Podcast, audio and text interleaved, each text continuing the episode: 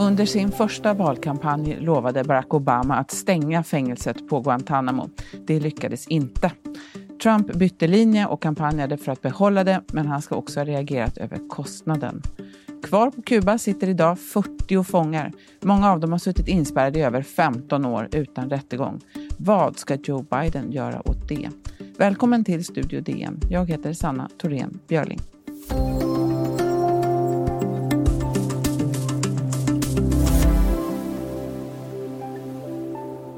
I have said repeatedly that I intend to close Guantanamo, and I will follow through on that. Today, the department is submitting to Congress our plan for finally closing the facility at Guantanamo once and for all. It is true that I have not been able to close the darn thing. In the past, we have foolishly released hundreds and hundreds of dangerous terrorists, only to meet them again on the battlefield. To re-examine our military detention policy and to keep open the detention facilities in Guantanamo Bay. Ja, två välkända röster, Obama och Trump, om Guantanamo. Nu heter USAs president Joe Biden.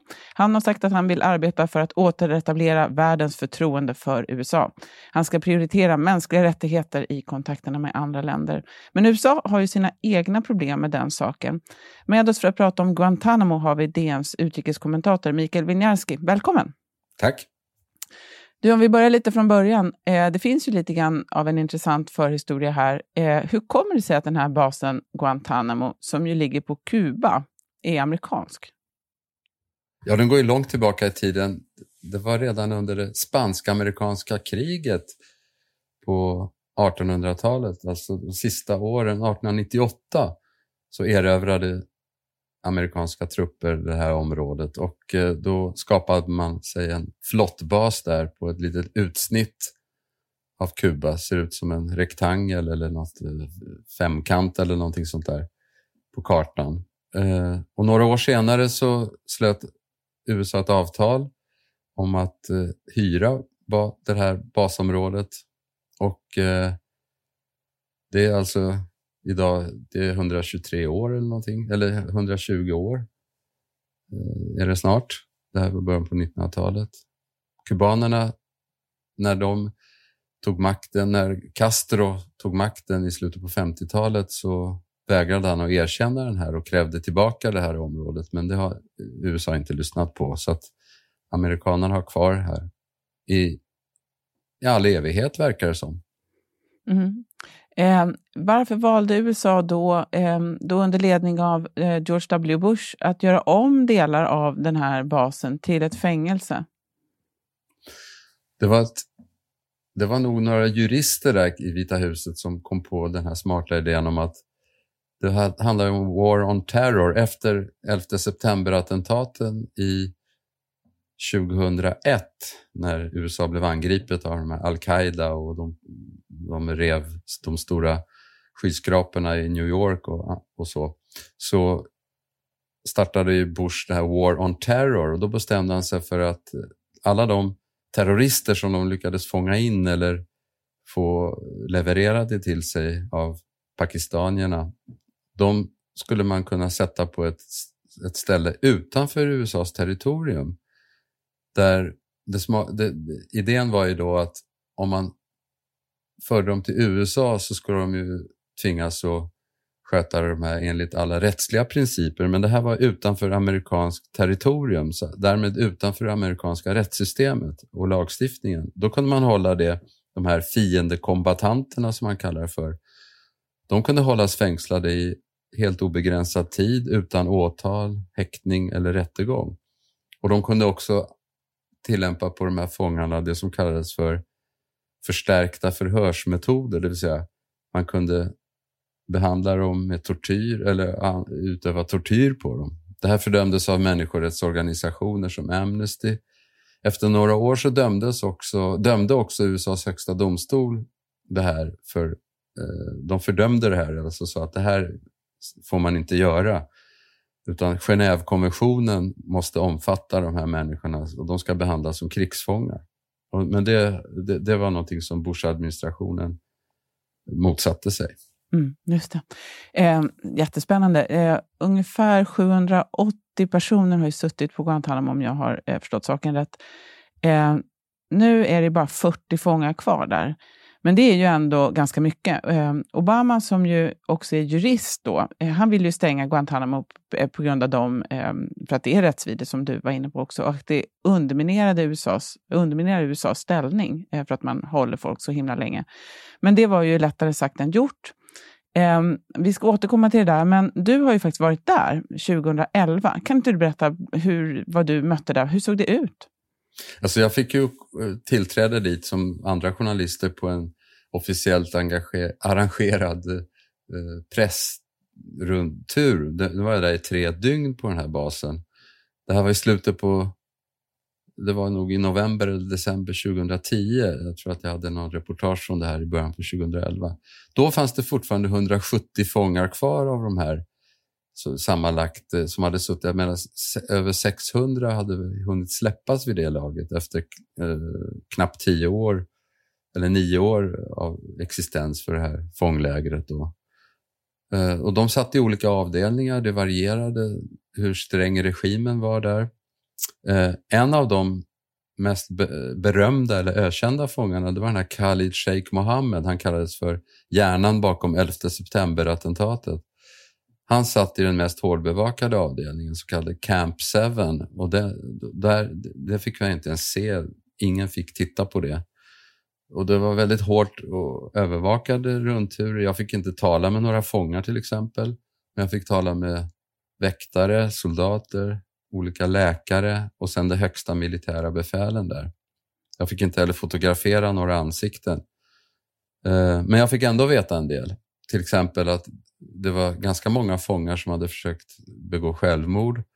Att det var väldigt många som hungerstrejkade med jämna mellanrum.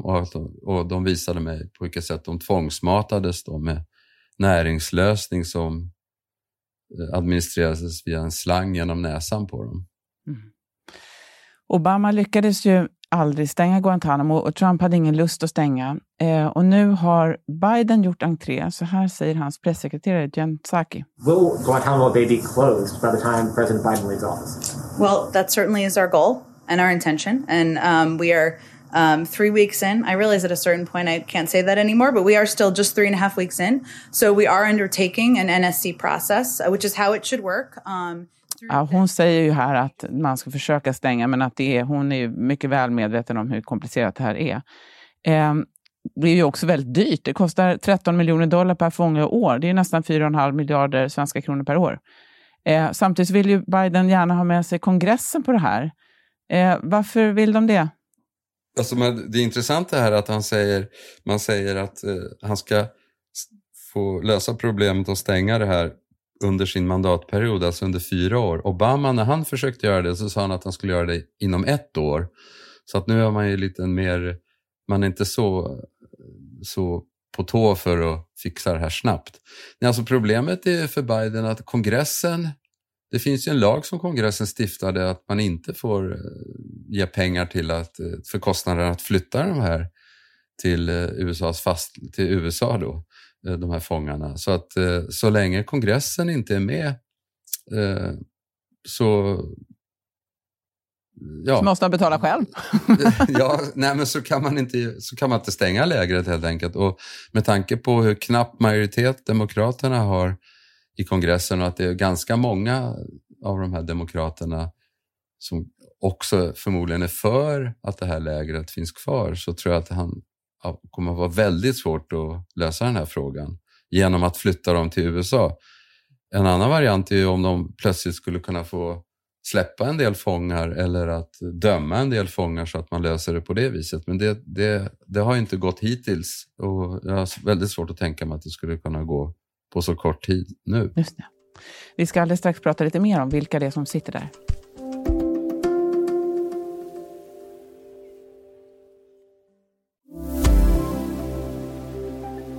Studio DN idag med utrikeskommentator Michael Winiarski om Guantánamo. De som är där, som sitter kvar där, de är ju lite grann män i olika kategorier. Kan du berätta lite kort om vilka de är? Alltså, jag nämnde ju den här Khalid Sheikh Mohammed som är från Pakistan ursprungligen. Och så finns det en annan snubbe som heter Abdel Nasir. De två, den ena ansågs vara hjärnan för det här 11 september-terrordåden. Den andra kallades, tror jag om jag inte missminner mig, som den 20:e kaparen. Det var ju 19 kapare som man lyckades identifiera på de här planen som flög in i olika hus och så i september 2001. Så de har lite olika kategorier. Av de här 40, det är 40 av nästan 780 var det väl som hade suttit där under de här åren. De har ju börjat bli, och nästan alla av de här som sitter kvar har ju suttit där i snart 20 år. Det betyder att de är ganska till åren komna numera också. De flesta är afghaner, pakistanier och jemeniter. Några är från Saudiarabien också. Och det är väl de som de har helt enkelt, eftersom de inte har släppts eller dömts, så betyder det att de är de allra svåraste att få lösa, så att säga, på juridisk väg. De har inte kommit till skott ännu med att helt enkelt åtala och döma dem. Okay. Några finns väl i någon sån här process kring, alltså man skapade ju någon slags hybrid mellan vanliga militärdomstolar och vanliga domstolar för att åtala dem där. Men det där är ju jag tror att just den här Khalid Sheikh Mohammed, där har man ju flyttat fram datumet flera gånger. Ja. Vet vi någonting om hur de mår? Alltså, jag kan ju bara...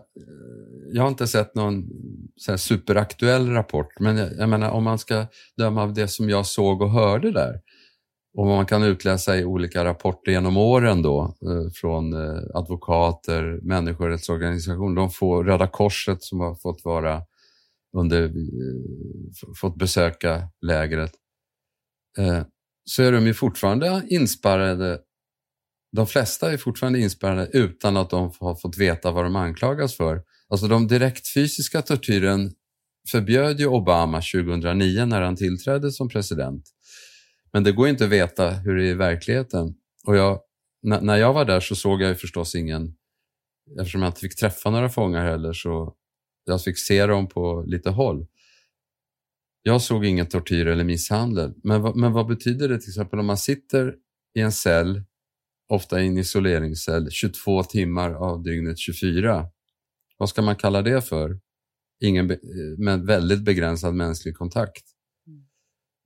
Och så att jag tror att, jag menar, har man suttit under de villkoren, även om det är inte liksom, det är inte som ett fängelse på 1800-talet med där råttor käkar upp en och så, men att det så är det en fruktansvärd psykologisk och mental tortyr i alla fall. Mm. Det finns ju flera, för USAs räkning då, problem med Guantánamo. Det ena är ju pengarna då, att det är så väldigt dyrt, som är ett argument som ofta fäster på de som kanske struntar i de här människorna, eftersom det är det är verkligen inte kostnadseffektivt att ha 40 personer för den kostnaden. Och det andra är ju då, vad ska man göra av dem som är kvar, som sitter där? Du har ju några alternativ då. Man kan flytta över dem till amerikansk mark, eller skicka dem till sina hemländer där de kommer ifrån. Men där finns det ju ett par problem. Några av de här är ju, som du var inne på, jemeniter. Och Jemen är ju inte en plats dit man skickar någon just nu, för det är krig där. En kille läste ju, han är ju uigur och statslös. Och honom vet man inte heller riktigt vad man ska göra av. Vad finns det för alternativ? Vad gör man med personer som ingen vill kännas vid? Nej, det är exakt det som är problemet. För det minsta problemet skulle vara det rent praktiska. Det var ju till exempel med att tömma det här. 2010 så minns jag att Obama hade en plan på att man skulle flytta allihopa till en oanvänd fängelsebyggnad i Illinois, någon sån här högsäkerhetsanläggning där. Och det skulle ju då satt punkt för det här lägret på Kuba. Men det skulle ju inte lösa det problemet. Sen Eftersom även på den nya anläggningen skulle de här fångarna få lika svårt att få en rättslig prövning eller ha någon utsikt överhuvudtaget att bli släppta någon gång. Och sen sänktes ju ändå det här idén när kongressen gjorde det omöjligt för Obama att flytta fångarna därifrån. Just det. Kan man jämföra de här svårigheterna man hittar, alltså att hitta någon plats för de här personerna, kan man jämföra det med de svårigheter som omgärdar de personer som anslöt sig till IS och som nu sitter i läger i Syrien? Alltså finns det finns det också svenska personer som Sverige har svårt att säga om de ska ta tillbaka, eller vad ska man göra av människor som man kanske inte kan döma för att det kanske inte finns. Det är ju samma problematik, tänker jag, att det finns anklagelser om brott, men om det går att leda det bevis för tillräckligt för en fällande dom, det är mycket svårare att veta. Precis, det är ju bara första problem. Det andra är ju att när det finns de här Guantánamo-fångarna som har släppts, av de här 600 som har släppts, då finns det ju enligt i alla fall amerikanska myndigheter, Pentagon och Försvarskvarteret alltså, så finns det ju många fall där de har fortsatt sin terrorverksamhet när de har släppts. Och enligt någon rapport som jag såg, som Reuters tror jag refererade, så hade över 100 av de här 500-600 som hade släppts, det har bekräftats att de hade återgått då i terroraktiviteter. Så där finns det väl en liknande farhåga för de här IS-svenskarna, eller vad man nu kallar dem för. Mm. Mm. Och sen finns det en massa, som du var inne på, många juridiska och rättsliga domstolsutfall här. När det gäller den här Khalid Sheikh Mohammed, så tror jag att där finns det väl också, det gäller nog inte bara honom, men där prövar man ju också om man kan använda olika typer av bevisning eller förhörsutsagor som har tillkommit under de åren där man vet att han torterades. Alltså det är ju inte säkert. De kanske man kommer att avslå helt och hållet. Och det är väl inte heller helt tydligt. Nej, det var i ett fall, nu kommer jag inte ihåg namnet, men i ett fall så var det ju så just att man tvingades lägga ner ett åtal därför att det var belagt att den personen hade torterats på riktigt då, så att säga, med plågats fysiskt av fångvaktarna där, eller av CIA snarare. Så att det skulle inte en domare kunna godkänna ett sånt åtal. Nej, just det. Det finns ju många vittnesmål från Guantanamo, och det görs även Hollywoodfilm på ett av fallen. Skulle du säga att det här läget som är där, påverkar det USAs trovärdighet i resten av världen? Eller är USAs trovärdighet redan ganska låg? Eller vad skulle du säga? Alltså, när det här grundades, det här lägret, fånglägret för misstänkta terrorister, det var väl i januari 2002, alltså några månader efter att USA hade invaderat Afghanistan och kört bort talibanerna från Kabul. Då blev ju det omedelbart själva sinnebilden för laglöshet, övergrepp mot de mänskliga rättigheterna. Och jag tror att så länge det här lägret finns kvar, så kommer den bilden kommer leva kvar. Jag menar, det var ju, alla minns ju de här rapporterna om vad fångarna utsattes för. Det var waterboarding, det var dränkningstortyr alltså. Fångarna blev överspolade med iskallt vatten, kastades mot betongväggar, de förhindrades från att sova på nätterna, de tvingades stå nakna i timmar och så vidare och så vidare. Allt det där kommer ju människor ihåg, och så länge lägret finns kvar så kommer man ju förknippa USA med det här. Mm. Ja, vi får väl anledning att återkomma till den här platsen då. Stort tack för att du var med idag, Michael Winiarski. Tack. På måndag handlar Studio DN om en älskad hund som kom till en familj under coronans tid och vad som hände sen. Studio DN görs för Podplay av producent Sabina Marmullakaj, exekutiv producent Augustin Erba, ljudtekniker Patrik Miesenberger och teknik Jonas Lindskog, Bauer Media. Jag heter Sanna Torén Björling.